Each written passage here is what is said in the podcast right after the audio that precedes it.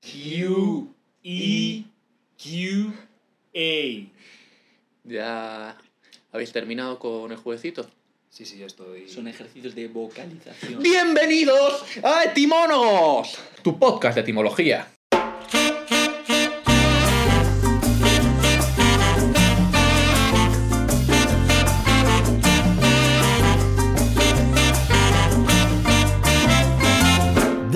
Y te preguntarás, ¿por qué otro podcast más de etimología? Ya sé que estás saturado, influencers de etimología, YouTube, La televisión, las noticias, todos hablando de etimología. pero nosotros somos un podcast de etimología diferente. No te vamos a dar la vara con el típico tostón filológico, más que nada porque no podemos, sino que en cada episodio te vamos a presentar tres palabras y nos vamos a echar unas risas con ellas.